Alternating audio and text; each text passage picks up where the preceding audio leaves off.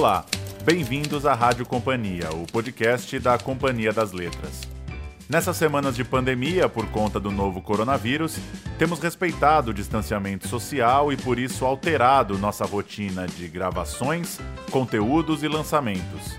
Mas, de toda forma, realizamos o festival Na Janela, que promoveu debates importantes a partir das obras de diversos autores e autoras do grupo. As mesas de ficção aconteceram no final de abril e você ainda pode assisti-las no nosso canal no YouTube.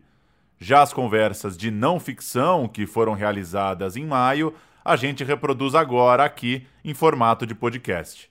Este episódio traz a mesa de número 5, chamada Biografias Brasileiras, que foi realizada no dia 24 de maio e contou com Lira Neto, biógrafo de Padre Cícero, Getúlio Vargas, Maísa Matarazzo, Castelo Branco, entre outros, e Mário Magalhães, autor de Marighella, o guerrilheiro que incendiou o mundo.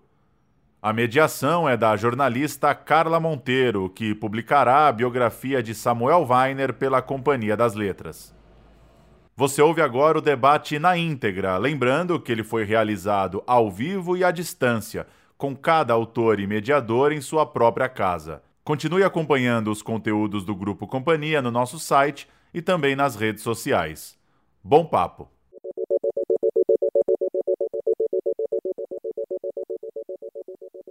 Oi, Mário. Oi, Lira. Oi, Carla. Tudo bem? Olá. Tudo bom? Oi, gente que está aí, né, em casa, estamos todos em casa. Bom, eu queria começar falando de algo mais geral, assim, que é do nosso ofício. Eu queria falar sobre a importância da biografia para a memória nacional. Também queria falar um pouco sobre as dificuldades que nós, biógrafos, encontramos aí nessa trajetória, que é um longo tempo de investimento, de tempo, de dinheiro. Então, assim, como é esse produzir biografia no Brasil. E, por fim, é uma pergunta que sempre me fazem e eu queria passar para vocês. O que é uma biografia literária? É, quem vai começar, podem decidir aí. Pode... O, Lira é mais velho e está além mar. então, vamos lá, Lira. Vamos lá. É, boa tarde para vocês aí no Brasil. Boa tarde, Carla. Boa tarde, Camila. Boa tarde, Mário. Boa tarde ao pessoal que está aí, os leitores que estão nos acompanhando. É, bom, é o seguinte, a biografia é interessante é, é, destacar uma, um dado importante, né? ou seja, ali nos anos 80, aqui no Brasil, os anos começo do final dos anos 80, começo dos anos 90, a biografia do Brasil foi um gênero que foi modernizado, né? que foi transformado, atualizado por dois craques, nossos colegas né, de ofício, que é o Fernando Moraes e o Rui Castro. Eles modificaram a forma né, de fazer biografia no Brasil. Né? É, é, a biografia deixou de ser aquela coisa laudatória, quase agiográfica, né? biografia de um santo é, para tratar de grandes homens, e tomou uma outra inflexão, né, em que começa a, a, a refletir sobre o impacto que a vida privada e a vida pública, essas duas esferas na vida de um, de um, de um biografado, elas interagem e se, se, se autodeterminam. Né? Então, a biografia é um gênero, essencialmente, eu costumo dizer isso, transgressor, né? porque ele vai nas, na, na, na, nas contradições, né? nas ambivalências dos personagens. Né? Então, é, é por isso que é bom uma biografia, é, quando o biografado tem uma vida intensa. Né? Então, é difícil você biografar alguém em que tenha uma existência ali em linha reta, em que nada de, de, de, de turbulento né? nem, nem tenha ocorrido na vida dessa pessoa. Agora, do ponto de vista do biógrafo, né? é importante também destacar que, a partir da geração anterior à nossa, que é a geração do Rui e do, e do Fernando, a biografia continuou a evoluir, né? continuou evoluindo, Uh, e eu acho que hoje ela também assume novas conformações, né? uh, o que faz com que, inclusive, certa resistência acadêmica que existia em relação ao gênero né, comece também a não fazer mais muito sentido. Se tornou uma grande discussão bizantina hoje, né, se, a, se a biografia é ou não né, importante do ponto de vista do conhecimento historiográfico. Hoje, os, os, os grandes historiadores fazem é, resenhas e, e escrevem em, em próprias revistas científicas da história, é, mostrando a importância da recuperação da narrativa né, para o conhecimento histórico. Né? Então, é, é, e como você disse, Carla, é uma batalha. Eu me lembro que quando eu, eu anunciei que iria fazer a biografia é, do Getúlio, o Fernando Moraes me ligou e disse: Olha, você amarrou uma bola de ferro no teu pé durante muitos anos. e é exatamente isso. Né? É, exige muita, muita, muita pesquisa, né? você tem que fazer, saber é, como é, combinar esse jogo de escalas entre a macro-história e a micro-história, né? entre a história do indivíduo e a história do seu contexto. Né? Você nunca biografa uma pessoa apenas você biografa toda uma época, né? todo um contexto. Né? Então, isso envolve muita pesquisa, e pesquisa custa caro. Né? É, é, é bastante. É, você passar cinco, como eu passei, cinco, seis anos, ou o Mário, dez anos envolvido com o personagem, isso exige muita, muito investimento pessoal. É, e, e, nem sempre, e quase, na verdade, quase nunca recompensado ao final. Né? Ou seja, infelizmente, nós somos um país que ainda vende muito poucos livros. Tá? E rapidamente sobre o que é uma biografia literária, é, eu, eu, eu, tenho uma certa implicância, uma certa, uma certa reserva né, com o termo jornalismo literário, por exemplo. Né? É, me parece, sempre digo isso, né, que esse adjetivo literário né, posto ao lado do substantivo jornalismo parece querer dar a ele uma certa nobreza que ele não teria uhum. né, por si só. Eu acho que é bom jornalismo. Né? É, é, a, a, biografia é boa quando ela tem, estabelece essa, essa fronteira, e a fronteira não é nunca o que separa, mas é exatamente o que comporta as margens e, e os diálogos entre essas margens. Ela tem uma fronteira, uma zona de fronteira entre a história, entre o jornalismo e entre a literatura. Mas a literatura não no sentido da invenção literária, mas de alguns recursos típicos do texto literário que nós utilizamos, como né, é, o tempo, o espaço, personagens e tudo mais. Então, é, é, nesse sentido que nós poderíamos chamar uma biografia de um gênero literário, né, mas sempre pensando na perspectiva de, da não ficção, que é exatamente o tema desta semana. Né, ou seja, há, uns, há limites éticos que não podem ser ultrapassados. Né, a, a, por exemplo, a imaginação não pode superar a lacuna da investigação, por exemplo. Mário, você ficou nove anos fazendo Marighella, né? Bom, oi Carla, é, oi Camila, oi Lira.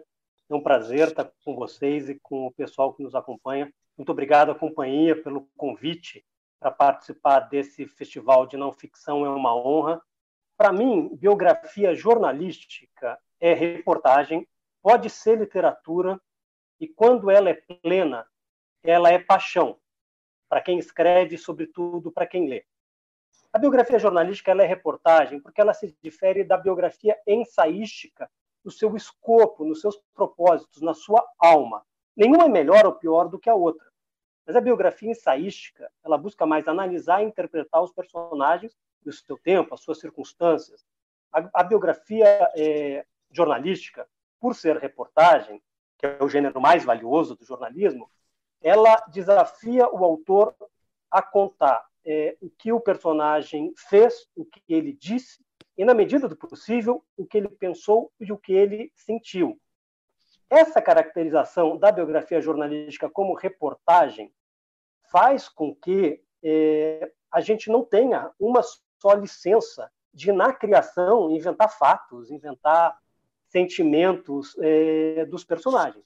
A gente conta escrupulosamente as coisas como elas aconteceram é, como diz o Carl Bernstein, jornalista americano, quer dizer, a gente faz a descrição dos fatos, da, a, a melhor descrição possível é, da verdade. A biografia, ela pode ser literatura quando ela tem um tratamento é, estético é, de qualidade ou quando a voz do biógrafo, ela é do biografado, é uma voz potente e autenticamente autoral. Essa discussão é, da biografia jornalística poder ser ou não literatura, é, durante muito tempo, muita gente até hoje não considera a, a narrativa de não ficção literatura. A Virginia Woolf, é, grande crítica literária e escritora britânica, ela dizia o seguinte, que a biografia nunca vai ser arte, porque o biógrafo não pode criar, inventar como quem escreve ficção. É, só que é o seguinte, a criação do biógrafo jornalístico, ela se concentra na narrativa, na maneira como ele vai contar, na infinidade de maneiras que se tem para narrar é, uma história. O Fernando Moraes começa a abertura, ele abre Chateau, Rei do Brasil, é, com um delírio do protagonista. O... Nós temos outros clássicos da, da não ficção brasileira, como Os Sertões, em que o Euclides da Cunha começa com uma, um texto pedregoso, é uma narrativa que vai ganhando é, volume, e como recusar a ele o estatuto, é, a essa narrativa, o estatuto é, literário. E a, bom, o, o, o o Talise, como os americanos preferem, mas ele é filho de italiano, Gaitalese, grande jornalista e escritor americano, ele costuma dizer que a não ficção é uma espécie de literatura de Ellis Island.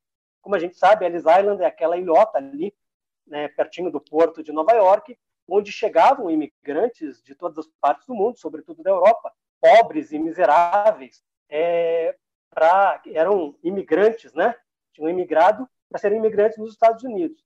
E, de certo modo, a, a, literatura, a, não ficção ainda é tratada com esse espírito é, de segunda, terceira categoria é, em muitos círculos.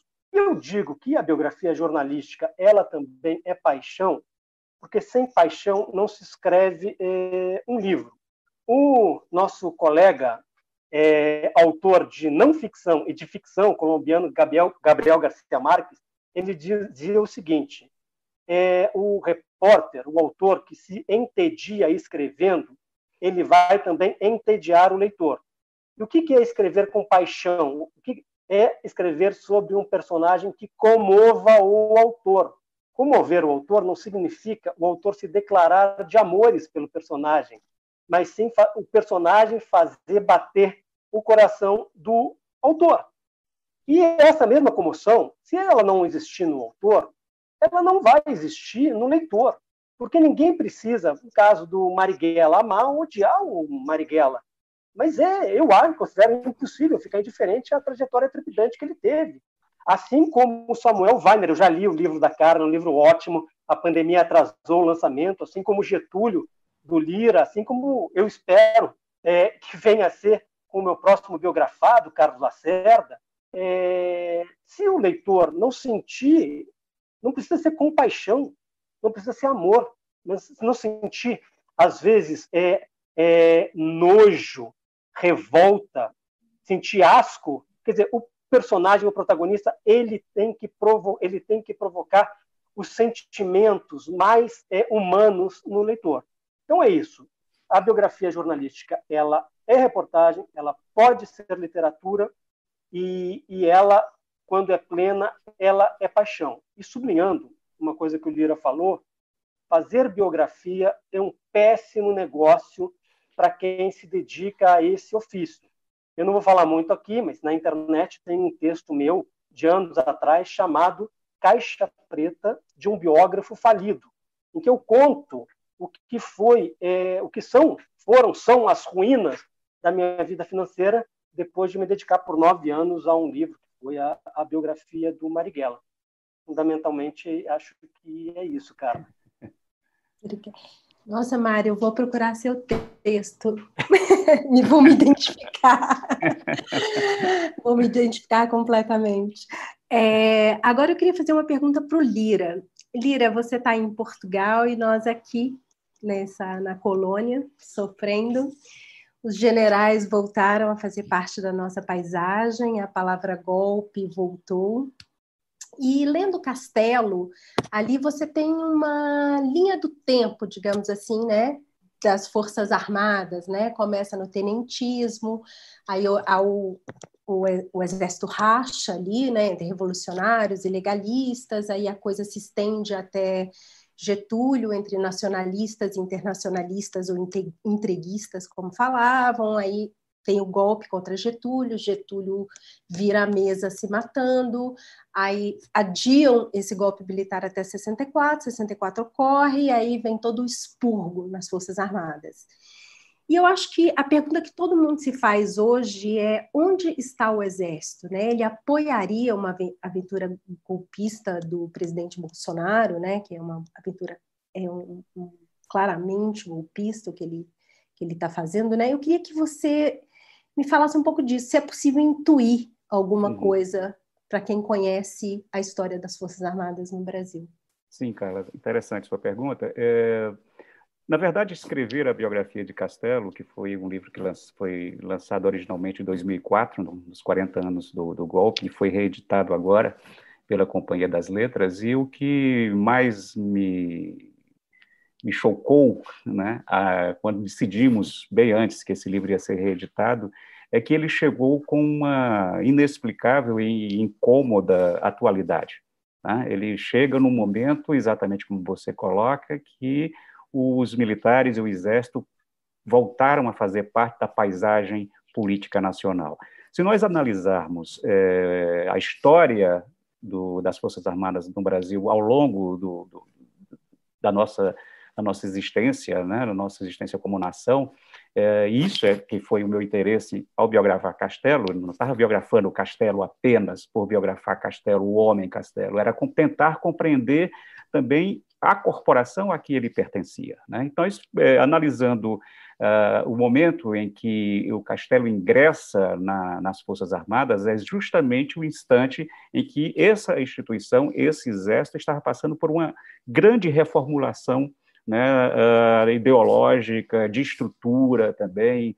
Uh, e o Exército, ao longo do século XX no Brasil, vai ter uma recorrência bastante é, é, visível e sempre ele se colocando uh, como uma espécie de defesa é, da nação, né? se arvorando como árbitro supremo né? no, no, nos momentos de crise política, ou seja, é, isso é um, é, uma, é, uma, é um sentimento que vem lá desde o do, do tenentismo, né? ou seja, há um certo uma missão messiânica, né, uma coisa messiânica, uma, uma, percepção de que tem uma missão que seria de preservar o, o Brasil, é, de uma e, e, uma postura de integridade moral, né, isso acompanha a história, esse discurso acompanha a história do Exército desde sempre, né, e logicamente com alguns ingredientes também de incômoda recorrência, né, por exemplo, o, o, o perigo vermelho, né? ou seja, a, a, a, necessidade de neutralizar, de, de atacar, e não só de derrotar, mas de eliminar este, esta fantasmagoria né, que é o perigo vermelho, o jogo vermelho, que sempre reaparece em momentos é, de crise na nossa história nacional. Não nos esqueçamos, eu já escrevi alguns textos sobre isso, não nos esqueçamos que há aí uma certa, uma cer um certo padrão né, ao longo da história brasileira, em que é, o, o, medo, né, a fantasmagoria do, contra o comunismo, quando ela se junta com um fanismo é, mais pedestre, com o patriotismo, com o verde-amarelismo, né, e junta-se a isso uma certa indignação coletiva e seletiva contra a, o outro fantasma, a corrupção, a fórmula está dada. Né? E ela tem sido é, aplicada com incrível êxito né, ao longo de toda a nossa história. É isso lá desde os anos 30, né, passando por toda a era Vargas, com todos aqueles movimentos, aquelas quarteladas e tudo mais, é, é, o que leva à deposição de Getúlio em 45, é o que se volta contra Getúlio em 54 e, como você bem disse, se recupera depois de um rearranjo de forças é, após o o, o, impacto do suicídio de Getúlio, essa reorganização volta em 64. Agora, é interessante notar que, o, o, mais recentemente, esse discurso contra o, o, perigo vermelho surge exatamente no momento onde não há mais Guerra Fria. Né? Não há mais o inimigo soviético que dorme debaixo da cama, ameaça né, as famílias, né, a moral e os bons costumes e tudo mais. É, é, esse, esse ingrediente não há mais, mas mesmo assim ele foi ressignificado e ganhou uma atualidade, é muito talvez decorrente da nossa própria ignorância histórica, né, de perceber que essa é uma fórmula já manjada, né, que já produziu efeitos e incrivelmente continua a produzir. Né? Uh, uh, então, nesse momento, também se nota, e você basta olhar né, os, os, os, os relatórios, os memorandos, as comunicações internas do Exército que eu tive acesso, tanto quando biografei Getúlio quanto quando biografei Castelo, você nota uma deterioração intelectual das Forças Armadas, né? pelo menos nas, naqueles que são mais evidentes. Você tem, por exemplo, naquele momento chave de 64, em que tinha dois grupos é, bastante evidentes, porque a gente, quando fala em ditadura, tende a acreditar numa coisa monolítica, mas não era, ali existiam facções em luta permanente, né, mais é, claramente identificáveis com o grupo do Castelo, por exemplo, e o grupo do Costa e Silva, o grupo do Costa e Silva ganhou, está aí, né? ou seja, aqui, o Castelo tinha laivos de intelectualidade, fumos de, de, de, um, de um humanista, né? e, e, enquanto do outro lado você tinha né, a turma do Costa e Silva, ambos com o mesmo pensamento autoritário e, e antidemocrático. Né?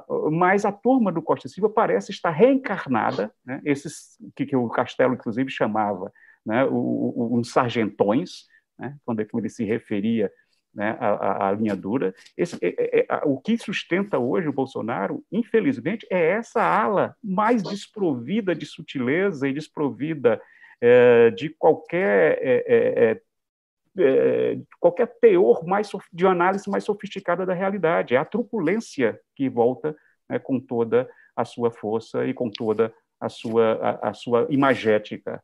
Né? Isso é realmente preocupante. Isso eu não sei o que é que o Mário acha disso, né? mas é, me parece exatamente isso, que o, o, o Bolsonaro se cercou né, dos representantes, dos remanescentes, dos sobreviventes daqueles dinossauros da linha dura de Costa e Silva, e que não é à toa que eles ficam falando de AI-5, e hoje mesmo há uma declaração muito forte né, é da parte do Exército sobre as consequências possíveis do que está acontecendo no Brasil, ou seja, é, é, é muito temerário né, o que está acontecendo. É, e, e, confesso a vocês que me dá um certo alívio estar com um oceano de distância em relação ao que vocês estão a passar, estão passando Ó, já estou até adquirindo alguns hábitos lusitanos a passar, né? Vocês estão passando aí no Brasil. Mário, o que, é que você acha? Deixa eu só completar aqui a pergunta Sim. que aí o Mário já responde de uma vez. Claro, é, desculpa. O, o Marighella era esse perigo vermelho dos anos 50, 60, ele encarnava isso ali, né? E até hoje, e hoje, né, demoniza-se tanto Marighella. Eu queria que você falasse quem era o Marighella nos anos 50 e 60, um pouquinho, né? E também é, um pouco dessa, dessa ideia de união das esquerdas. Existia isso na esquerda 50, 60, ali, quando Marighella estava à frente e tal. Eu queria que você falasse um pouquinho disso, Mário, pegando o gancho no Lira e seguindo para falar um pouco do outro lado do balcão, né? O Lira falou ali do Exército, eu queria que você falasse um pouco desse outro lado.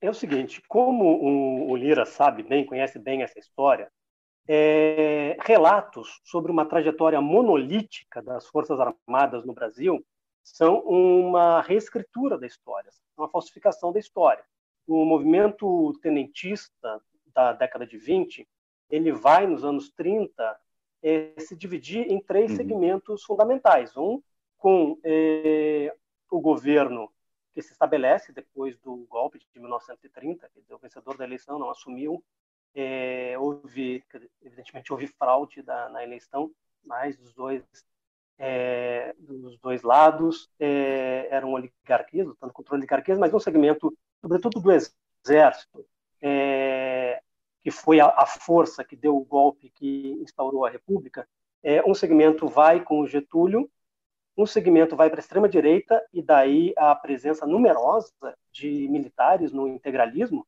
inclusive do oficial do Exército, Olímpio Mourão Filho, que daria a largada no uhum. golpe de 1964 e escreveria um documento é apócrifo, batizado de Plano Cohen, em 1937, que seria é, o pretexto para, em novembro de 37, o Getúlio e o Exército darem juntos mais um golpe e estabelecerem a ditadura do Estado Novo.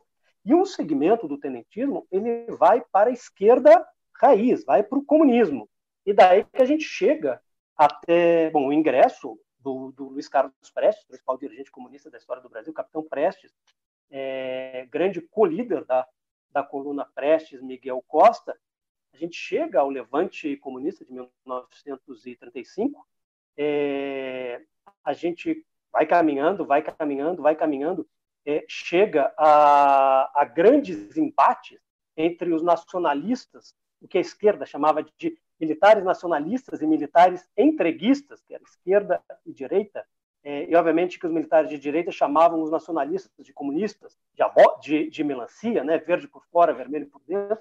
A gente chega até 64 com muitos movimentos, muita tensão entre militares de esquerda e direita nas Forças Armadas. No, na biografia Marighella, eu tenho um capítulo inteirinho, pré-64, contando o que era a presença comunista, não só é nacionalista, democrática, de esquerda nas Forças Armadas, a presença comunista expressiva. Sim. E mais, eu conto no livro que o, hoje falam da FEB, da Força Expedicionária Brasileira, que enfrentou os nazistas na Itália, como se fosse é, é, uma força militar é, integrada exclusivamente por gente que mais tarde viria dar o golpe em 64. É, obviamente, isso é uma falsificação. O célebre manifesto dos oficiais da FEB pedindo a redemocratização do Brasil, em 1945, quando eles dizem, bom, nós estamos aqui lutando contra o nazifascismo, mas nós queremos também democracia em casa, ele foi articulado por oficiais de esquerda. Aliás, é, no Marighella eu dou um número exato de quantos dos signatários eram militantes do, do Partido Comunista. 64, obviamente as diferenças dentro do exército vão ser mantidas, tanto que a gente vai ter mais à frente, um, um, nos anos 70, um grande confronto do ditador Geisel, general Geisel, com o comandante, né, o ministro do Exército, Silvio Frota. Mas uhum. a presença das esquerdas nas Forças Armadas, ela acaba virtualmente em 1964, porque é feito um expurgo de milhares de praças e de oficiais das Forças Armadas. Para você ter uma ideia, é, em 64, quando é dado o golpe, o comandante da aeronáutica no, no, Rio de Janeiro era militante, membro do Partido Comunista Brasileiro, o brigadeiro Chico Teixeira. Depois participaria da Frente Ampla contra a ditadura, junto com Lacerda, Jango e o conterrâneo da Carla, Juscelino Kubitschek. E mais Olímpio tarde Mourão. E, e Olímpio Mourão Filho. Mourão. E mais tarde, o, e mais tarde o brigadeiro Chico Teixeira seria funcionário de uma empresa do Carlos Lacerda. Em 64 acaba, sufoca isso. Uhum. Então, quando o Marighella passa sete anos em Cana, 36 a 37, 39 a 45, ele convive com muitos e muitos e muitos militares, é, como o capitão Agildo Barata, como o sargento Gregório Bezerra, é, que, bom, eram mais do que de esquerda, eles eram comunistas, e eu conto isso em pormenores no livro. Carla, você pergunta se no passado a esquerda era tão fragmentada quanto hoje. Sim, sempre foi. Um exemplo eu acabei de citar. Bom, a entrada, os pedidos de impeachment eh, na Câmara do Jair Bolsonaro, eles somam dezenas, acho que já passaram de 30. Ou seja, não, é, não digo a esquerda, os segmentos democráticos, antifascistas, contra o obscurantismo, foram incapazes de se juntar numa única iniciativa eh, para impedir o presidente da República. Nos anos 60 era muito igual, basta ver o que aconteceu em 64 que o resultado foi não, praticamente não houve resistência ao golpe. E a gente vê depois, por exemplo, de 66 a 68, a Frente Ampla, como eu disse, que congregou Carlos Lacerda, João Goulart, Juscelino Kubitschek e o PCB, ela foi caçada, a Frente Ampla, proibida de existir em abril de 68. Era curioso, ela não existia formalmente, não era registrada em cartório, mas foi caçada ela foi no esforço de reunir determinados segmentos. Mas, por exemplo, é, muitos setores do antigo PTB, como a família do Getúlio Vargas, se recusaram a integrar a Frente Ampla devido à presença do Lacerda. A esmagadora maioria do lacerdismo militante se recusou a estar junto com o Jango e com o Juscelino no mesmo movimento. E olha, a prova de que é, é impressionante. O Carlos Lacerda tinha chamado na televisão o João Goulart de corno, tinha, é, chamava sempre o Juscelino de ladrão, o cafajeste máximo, o João Goulart tinha proposto um estado de sítio para afastar um governador da Guanabara, que valia o atual município do Rio de Janeiro, eleito pelo voto popular, que era o Carlos Lacerda, e de quebra afastar também o governador de Pernambuco de esquerda, Miguel Arraes. E o Juscelino Kubitschek tinha, é, embora tenha tido um governo marcadamente democrático, ele proibiu, ele fez uma norma para proibir o Carlos Lacerda de falar no rádio e na televisão. Aliás, quem encaminhou, quem gerenciou essa proibição foi Olímpio Mourão Filho, o tal é, oficial do Exército que daria a largada. É, é, ele diz isso na virada de abril para maio de 64. Olímpio Mourão Filho diz: de política eu não entendo nada, eu sou uma vaca fardada. Ou seja, quando dizem que ele era uma vaca fardada, é, foi, isso, isso é autodefinição. Aliás, ele não é, é parente do atual vice-presidente da. República. E sobre essa questão da divisão da esquerda, tem um, uma ilusão que é a seguinte: a esquerda só se une na cadeia. O quem lê o, a biografia Marighella vai saber que na cadeia o pau come mais ainda.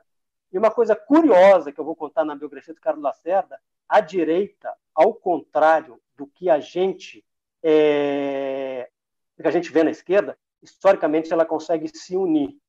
No dia 31 de março e 1 de abril de 64, no Palácio Guanabara, onde despachava o governador Carlos Lacerda, é, o, foram para lá o ex-prefeito do Distrito Federal do Rio, o, o, o Marechal Moraes, é, que tinha mandado, segundo a crônica política da época, dar uma surra no Carlos Lacerda no fim da década de, de 40, antes ele estava entrando na Rádio Mairique Veiga, ele tomou uma grande surra.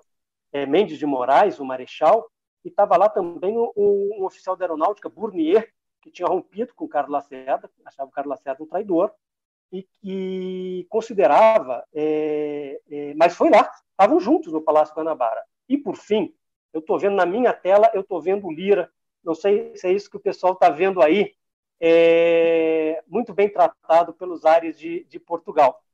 E sobre o, o Marighella, Carla, é o seguinte, o, a trajetória, o, o Marighella sempre foi um maldito, mas ele nunca foi tão demonizado como hoje. Marighella, hoje, ele atrai mais, provoca mais amor e ódio do que no tempo, no auge da dimensão internacional dele, que me motivou a chamar o livro de Marighella, o guerrilheiro que incendiou o mundo.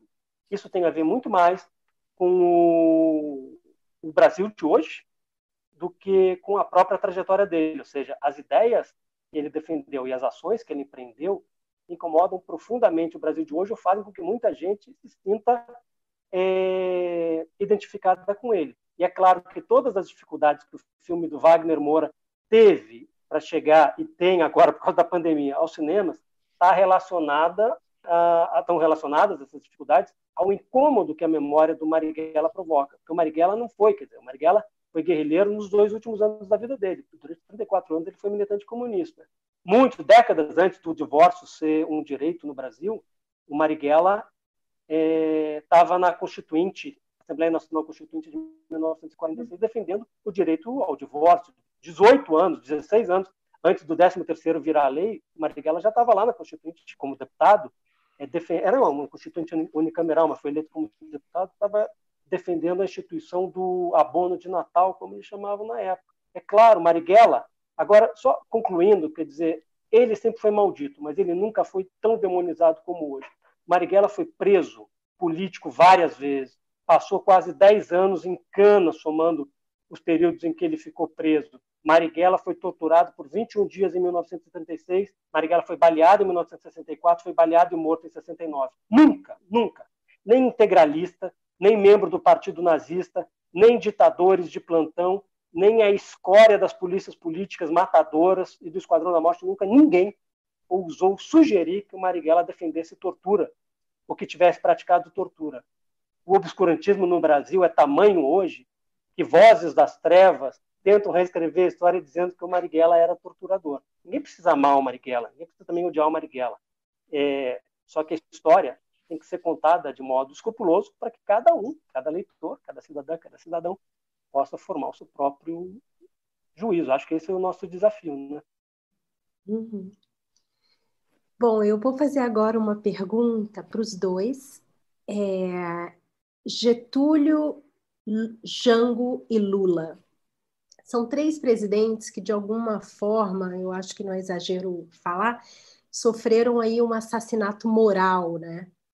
O Getúlio se matou, o Jango morre no exílio, Lula foi condenado, preso, possivelmente será preso de novo. E o que tem em comum entre os três é, guardadas as diferenças, a raiz trabalhista e nacionalista, né? Então, eu queria. É, é, coincidência? É possível traçar um paralelo entre essas três trajetórias? E começando com Lira, que biografou Getúlio, aliás, Getúlio é a raiz de tudo, né, Lula? Tudo está em Getúlio. É, Depois que é. Getúlio, eu entendi mais o Brasil, assim. Vamos é, lá, o Getúlio é um desses personagens tão complexos, né, que exatamente para biografá-lo eu precisei de três extensos volumes. Né? É, e às vezes aqui em Portugal é, é engraçado quando me perguntam né? Afinal de contas, quem foi esse homem? Né? Quem foi Getúlio Vargas? Ah, eles têm uma curiosidade natural sobre tudo o que acontece no Brasil e, e, principalmente a figura de Getúlio, o fato de ter no Brasil um Estado novo, ou seja, o mesmo nome do governo autoritário de Salazar em Portugal. Mas eles ficam me perguntando assim, às vezes na própria universidade, conversando com colegas, com professores, eles perguntam: mas como alguém que foi um ditador que quase se alinhou ao nazifascismo e foi muito esteve muito próximo disso, né, porque ideologicamente naquele primeiro instante o Getúlio estava muito próximo da, da do nazifascismo, não só da ideologia, mas também do ponto de vista das relações comerciais. A Alemanha era nosso principal parceiro na balança comercial. Eles me perguntam, então, como este homem, que foi um ditador, um ditador com todas as componentes né, do nazifascismo ali presente, como é que ele se transformou ao longo da história num ícone das esquerdas no Brasil? Né? Como é que se deu essa transformação? Como é que cabe tantos Getúlios é, dentro de um único Getúlio? E às vezes, a mesma aí no Brasil me perguntavam, quando do lançamento dos livros, ah, você fez três livros porque, na verdade, existem três Getúlios. Né? Existiria o Getúlio é, revolucionário, né, que chega ao poder né, do movimento civil-militar, tem o Getúlio, que seria né, o ditador, né, alinhado a este nazifascismo, e teria depois o Getúlio nacionalista, democrata, né, que enfrentou o poderio norte-americano. Né? E eu digo, não, não é nada disso, não é nada disso. Não existem três Getúlio, Getúlio sempre foi um só. Getúlio sempre esteve no mesmo lugar, Getúlio sempre esteve na mesma posição.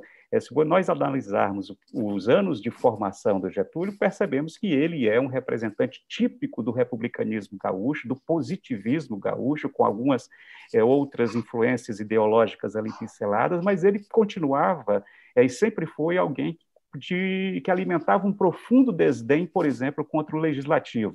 Né? É, tipicamente uma postura positivista é, é, e que achava que a política é necessariamente um pântano é, é, é, de más intenções e que a política era o grande mal a ser exterminado. E esse era o discurso sempre de Getúlio ao longo dos 15 primeiros anos de poder. Né? Eliminar os partidos, eliminar o parlamento e governar né, com, com o poder absoluto. Uh, isso, nesse contexto de, de, dos anos 30, dos anos, até meados dos anos 40, realmente o aproxima né, do ideário nazifascista, né? mas é, ele sempre tinha essa, essa, essa, essa ideia né, de que a política era um mal a ser combatido. Me lembro quando, lendo os diários do Getúlio, é, ao longo da Segunda Guerra, ele dizia uh, uh, quando foi necessário ali a, a, a, quando houve a reconstitucionalização do Brasil após o movimento paulista, ele dizia: é a política que volta, é o mal que volta, é a política não, não me deixará governar. Né? E tudo isso, é, como é que ele muda de, de, paradigma, vamos dizer assim? Como é que essa persona se transforma nesse líder de esquerda? Não podemos esquecer que, naquele momento em que Getúlio institui a legislação trabalhista, ele não faz isso simplesmente por ser um benemérito, por ser o pai do povo. Não, ali havia um planejado, e isso está devidamente documentado, era uma forma que ele tinha de esvaziar o movimento operário independente, né? É, e, de forma muito astuta, incorporando as bandeiras deste movimento sindicalista e implodindo as lideranças é, é, é, independentes deste, desse sindicalismo. Né? Então, Getúlio se apropria dessas bandeiras. Ele, é, em, em, no contexto dos anos 50, ele ainda era o mesmo Getúlio.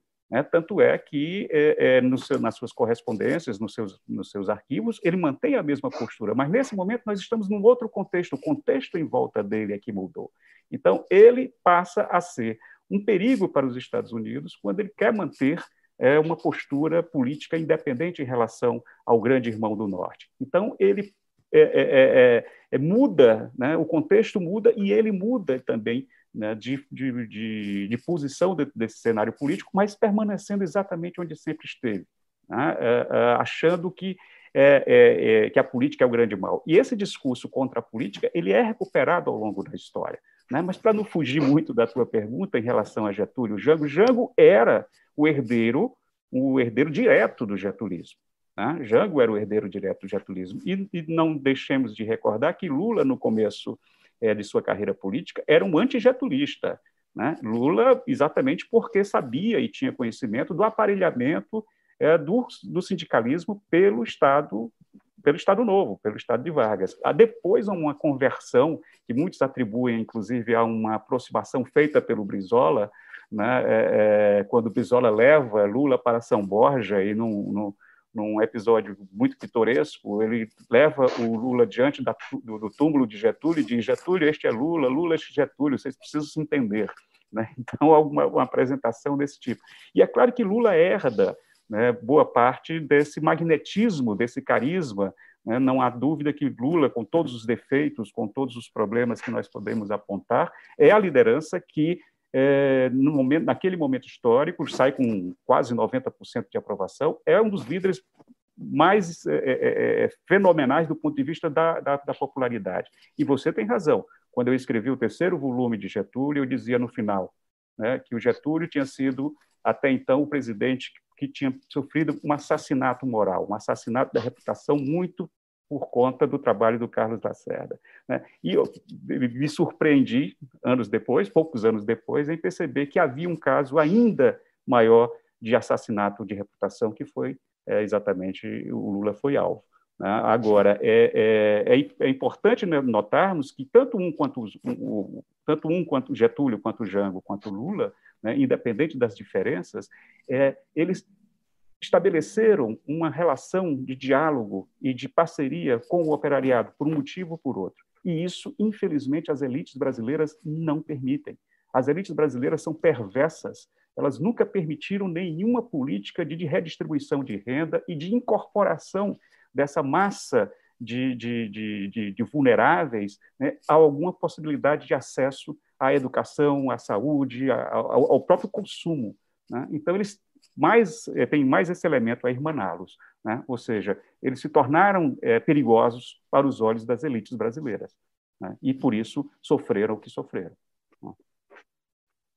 Mário, é, a gente está com um tempinho limitado, mas eu queria te ouvir sobre, sobre isso também, essa, esse trio aí.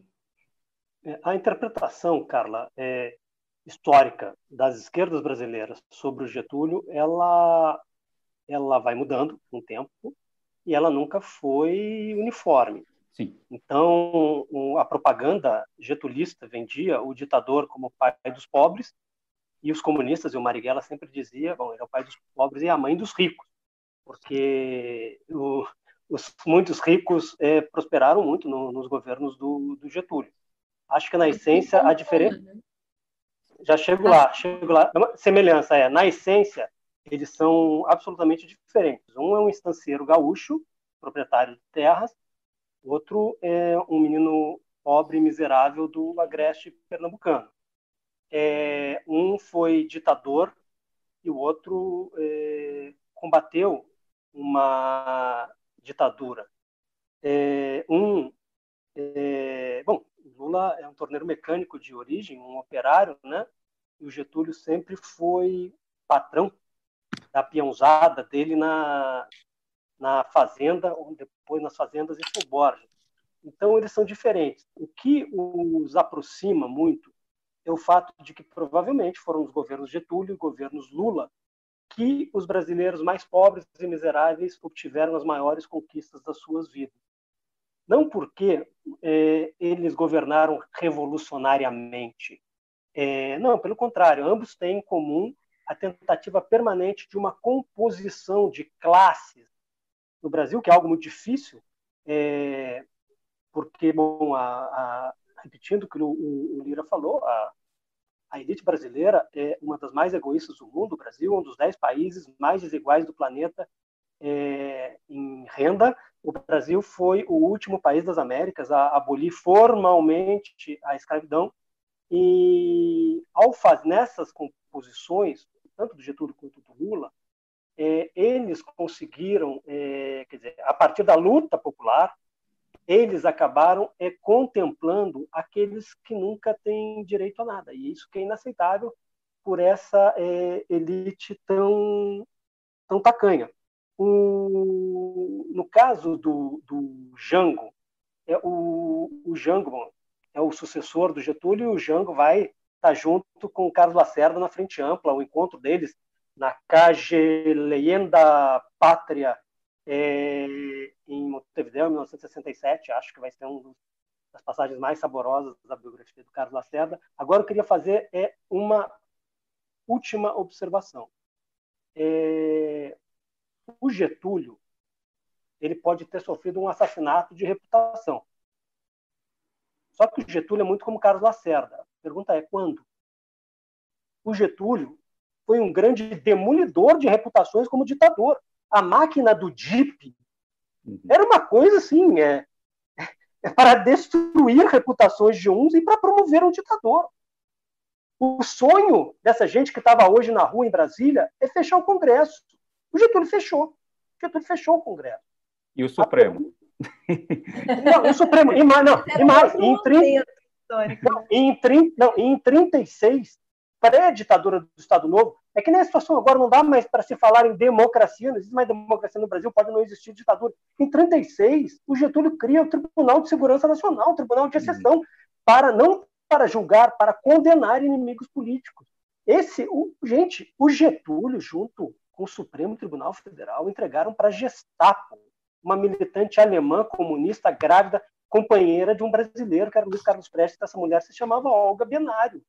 Então, quando, é, em 54, ele, ele sofreu uma destruição de reputação, muito do que se disse ali, obviamente, não tinha base. Agora, é curioso, hein?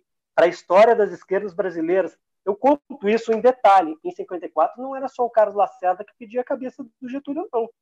No dia em que o Getúlio se mata, pouco depois das oito da manhã, no Palácio do Catete, mais ou menos aqui perto de casa, saía nas ruas o jornal Imprensa Popular, editado, sem ter o um nome, obviamente, é, pelo o um nome estampado, editado pelo Partido Comunista Brasileiro, que era então clandestino, pedindo a cabeça do, do, Getúlio. Fora Getúlio, uma entrevista do Luiz Carlos Prestes, que vivia na clandestinidade, era secretário-geral, é o líder é, do PCB.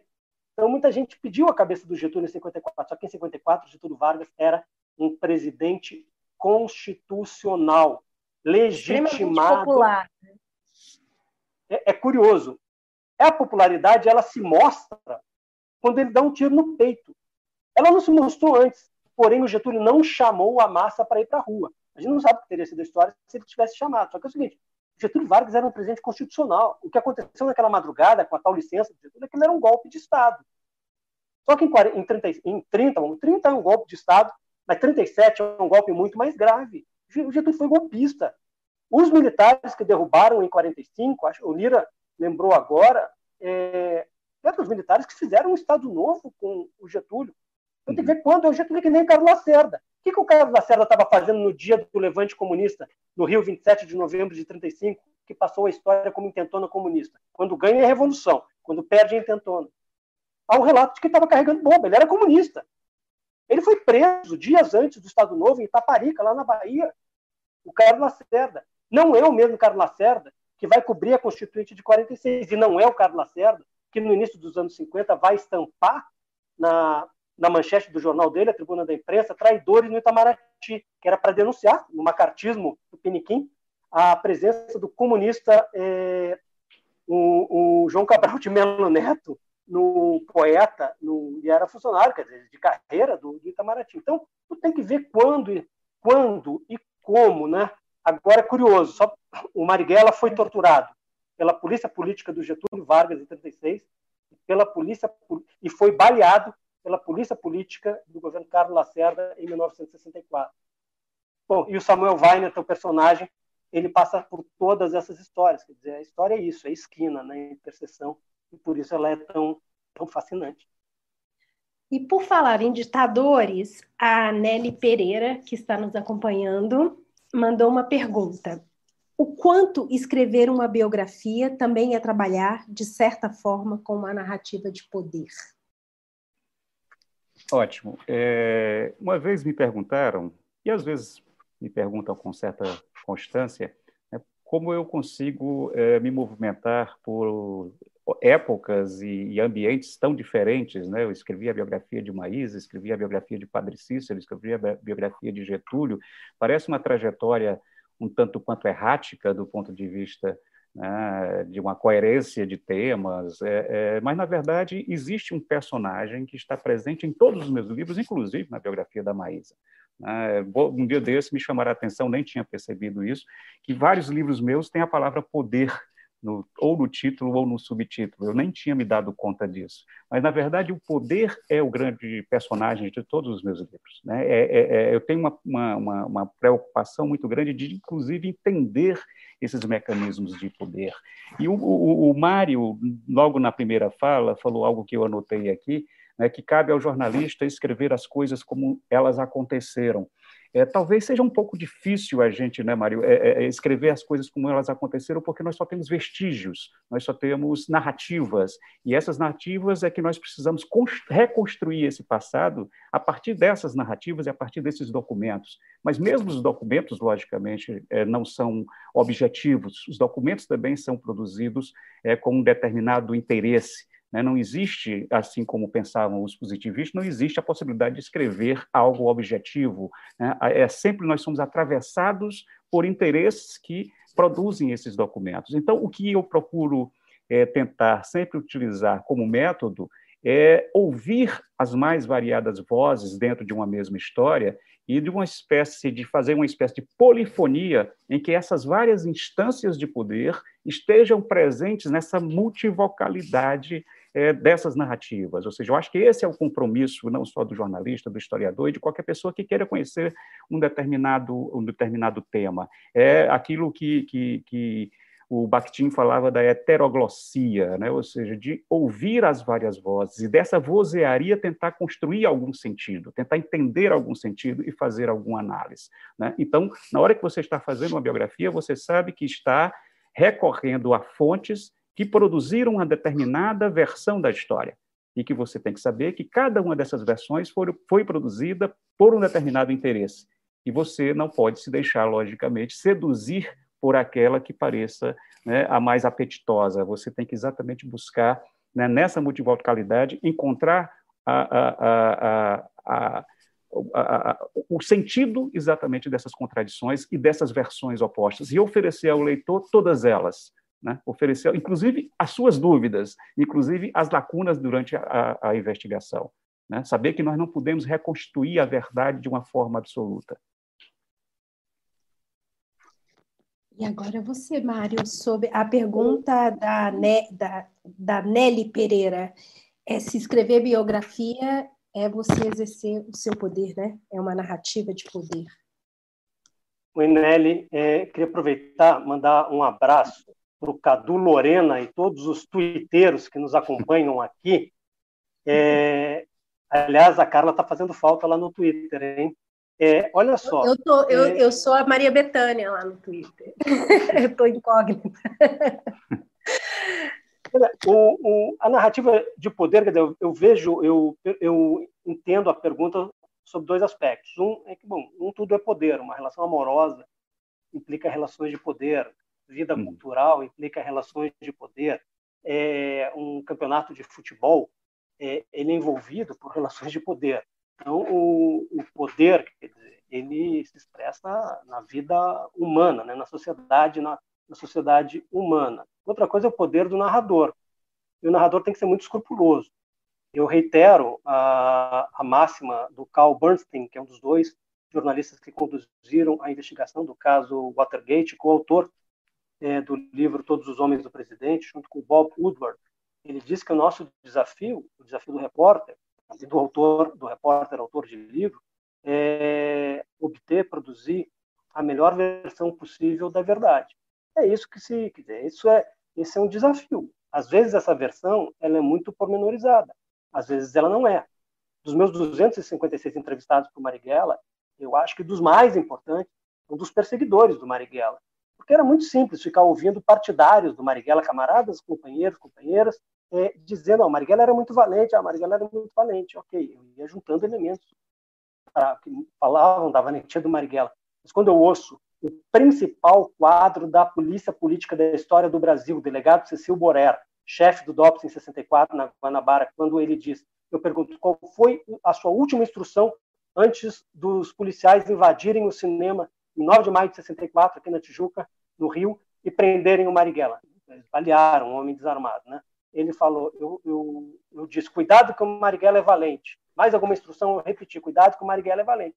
Óbvio que essa essa é, informação e essa leitura tem muito, muito, ela é muito mais legítima, assim como é, para contar a morte do Marighella em 69, Marighella não morreu, Marighella foi morto. A conjugação verbal, ela conta, ela interpreta a história.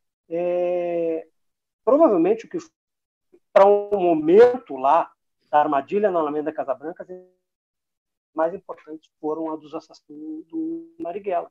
E até o homem que Marighella Gomes retirado de Fusca na calçada, o homem que o revistou. E esses homens, contando, eram pelo menos 29 agentes da ditadura que mataram, armados até os dentes, homem desarmado. Eles contando que o Marighella estava desarmado, quer dizer, isso não ilustra a biografia de ninguém, né? É... Então, quer dizer, eu ouvi muitos partidários, mas ouvi muitos inimigos, ouvi gente que se identificava um pouco, gente que não se identificava é, muito, mas é, essa narrativa é, ela tem que ter, na questão ela, do poder do narrador, ela tem que ter uma questão fundamental. Não cabe a biógrafo, jornalista, ser juiz de personagem, nem advogado de personagem, nem promotor contra ele. Cabe oferecer a melhor versão possível da verdade, as versões que se contradizem, é, para que a leitora e o leitor possam formar autonomamente o seu próprio juízo, né?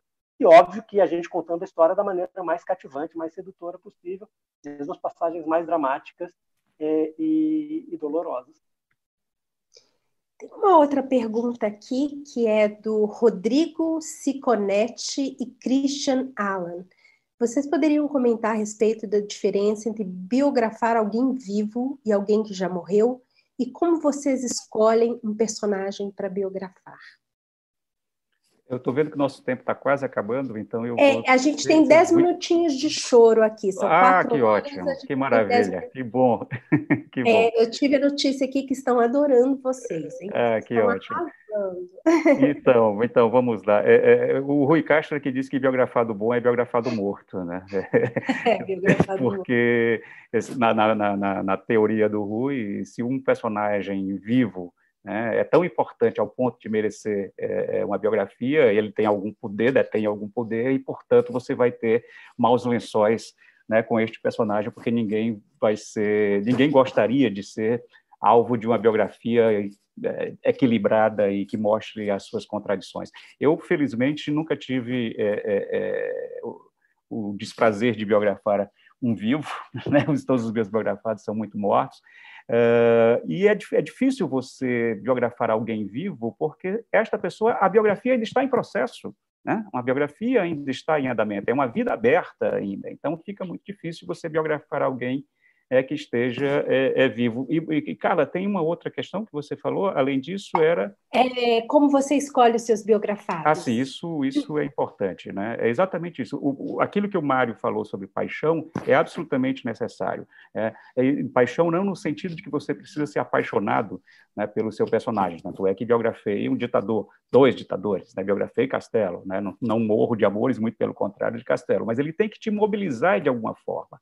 Ele tem que te fascinar de alguma forma. E no caso do Castelo, por exemplo, me fascinava perceber como aquele homem que se dizia um soldado profissional durante toda a sua carreira é, é, é, militar, sempre dizia que lugar de militar era no quartel. Aquele homem que se dizia contra a interferência dos militares na política é justamente conduzido à presidência da República após o golpe de 64. Então, e ao mesmo tempo ver como Castelo, que tinha participado de, é, é, de, ao longo do século XX de vários momentos decisivos da história brasileira, inclusive a expedição à Segunda Guerra, é, contar este contexto a partir de um personagem. Então, às vezes você escolhe não o personagem, mas o contexto, e dentro desse contexto você identifica alguém que te mobilize o suficiente para você passar dois, três, quatro, cinco, seis ou nove, como é o caso do Mário, né, com Marighella, debruçado sobre a existência dessa pessoa. Agora, primeiro quesito, requisito, é o pré-requisito, na verdade, é que esta pessoa tenha tido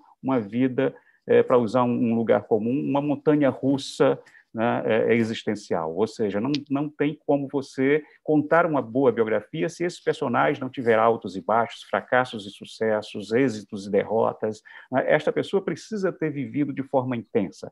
Tá? E essa é, e outra coisa que que eu uso muito como critério é que essa pessoa tenha uma existência em, é, durante a qual ela, ela, ela acumule ódios e, e amores paixões positivas e negativas, que ela seja uma pessoa que causou alguma contestação, alguma comoção pública, porque são esses personagens contraditórios, ambíguos, ambivalentes, que seduzem.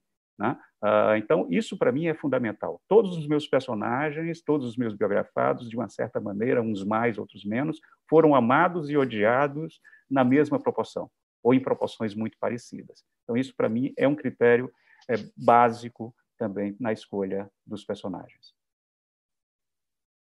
Você, Mari. Carla, eu acho o seguinte: é, o grande. É, bom, biografado Vivo ou Morto, é, a, essa tese do Rui Castro, que é um dos nossos dois grandes biógrafos, junto com o Fernando Moraes, ela, é, ela tem razão de ser, e, mas ela me lembra um pouco o comentário do médico legista, né, que ele tem o paciente ideal, né, que nunca reclama. Então, às vezes, apurando, é, eu, eu, ao contrário da minha mãe, eu não sou espírita, então eu não consegui entrevistar o Marighella, não estou conseguindo conversar com o Carlos Lacerda. Mas, às vezes, dá vontade de, de estar com eles e perguntar, mas como é que foi aquela história? Quando você sabe que você tem indícios de que alguma coisa importante ou, ou muito interessante aconteceu, e às vezes você não tem mais elementos, você não tem, não vai ter a grande história para contar. A primeira questão é a seguinte: é, então, é mais, eu acho melhor biografar mortos, mas o Fernando Moraes vem aí com a história do Lula. A partir de determinado momento, não é uma biografia completa, embora ele vá viajar até a, a infância do Lula, e eu não tenho dúvida de que vai ser um grande livro.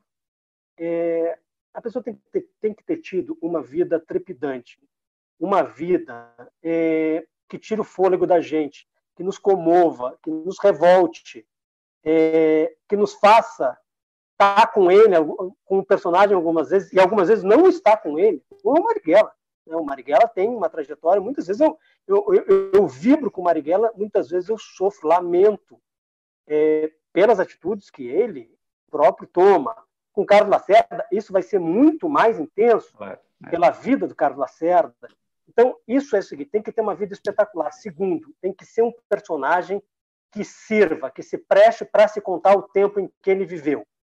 Então, quando se conta no caso do Marighella, um homem nascido em 1911, com meses, um, com meses o, a cidade de Salvador já estava sendo bombardeada por canhões do Forte São Martelo, ali na Baía de Todos os Santos, por causa de querelas políticas com o governo federal. Então, é uma história até 69 do Brasil que me permitiu contar. O Carlos Lacerda nasceu em 14 e ele vai morrer em 1977.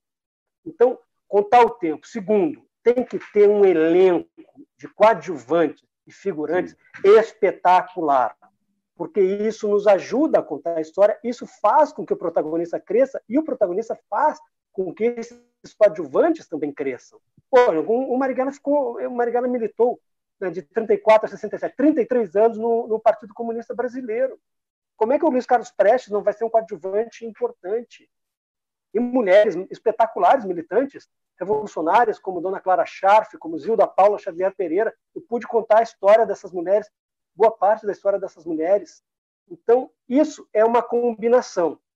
Agora é isso, se não me comover, não vai comover o leitor. E para fechar é o seguinte: desde, desde a adolescência eu queria contar a história do Carlos Lacerda.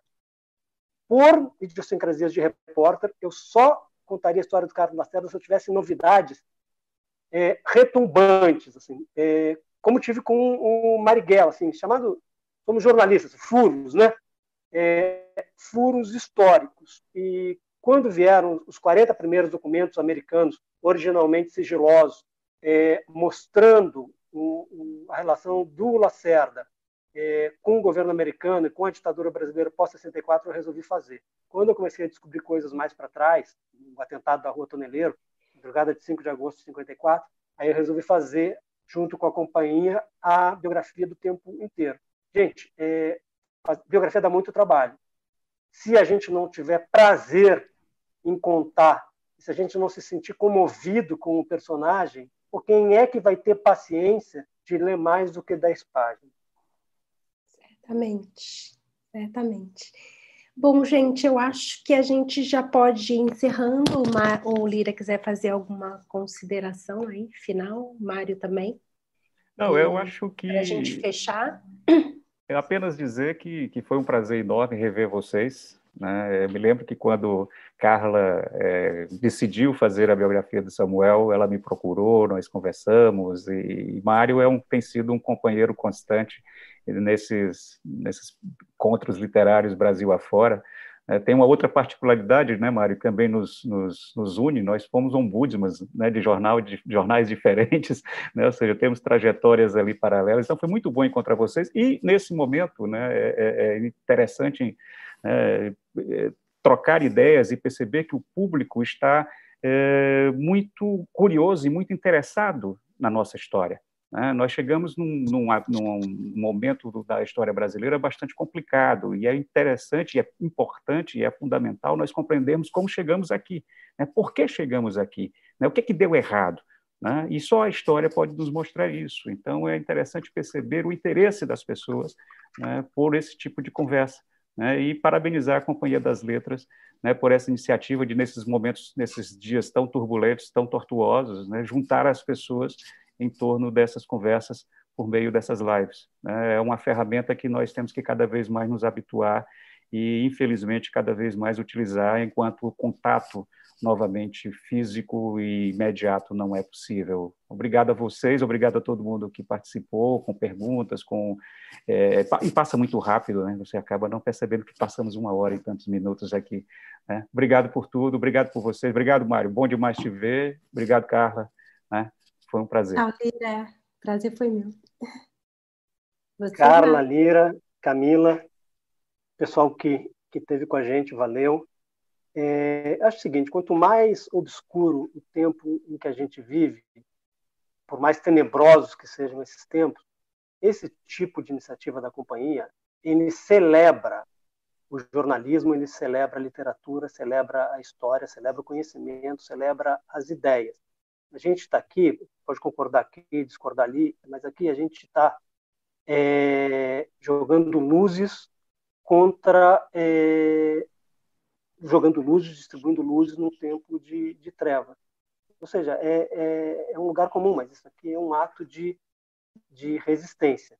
Queria fazer, fechar, fazer um convite para quando setembro chegar, vai estar nas livrarias que vão estar reabertas, sobretudo aquelas pequenas livrarias de rua, perto da casa de cada um de nós. Vai ter um livro chamado é, Samuel Weiner, O Homem que Estava Lá.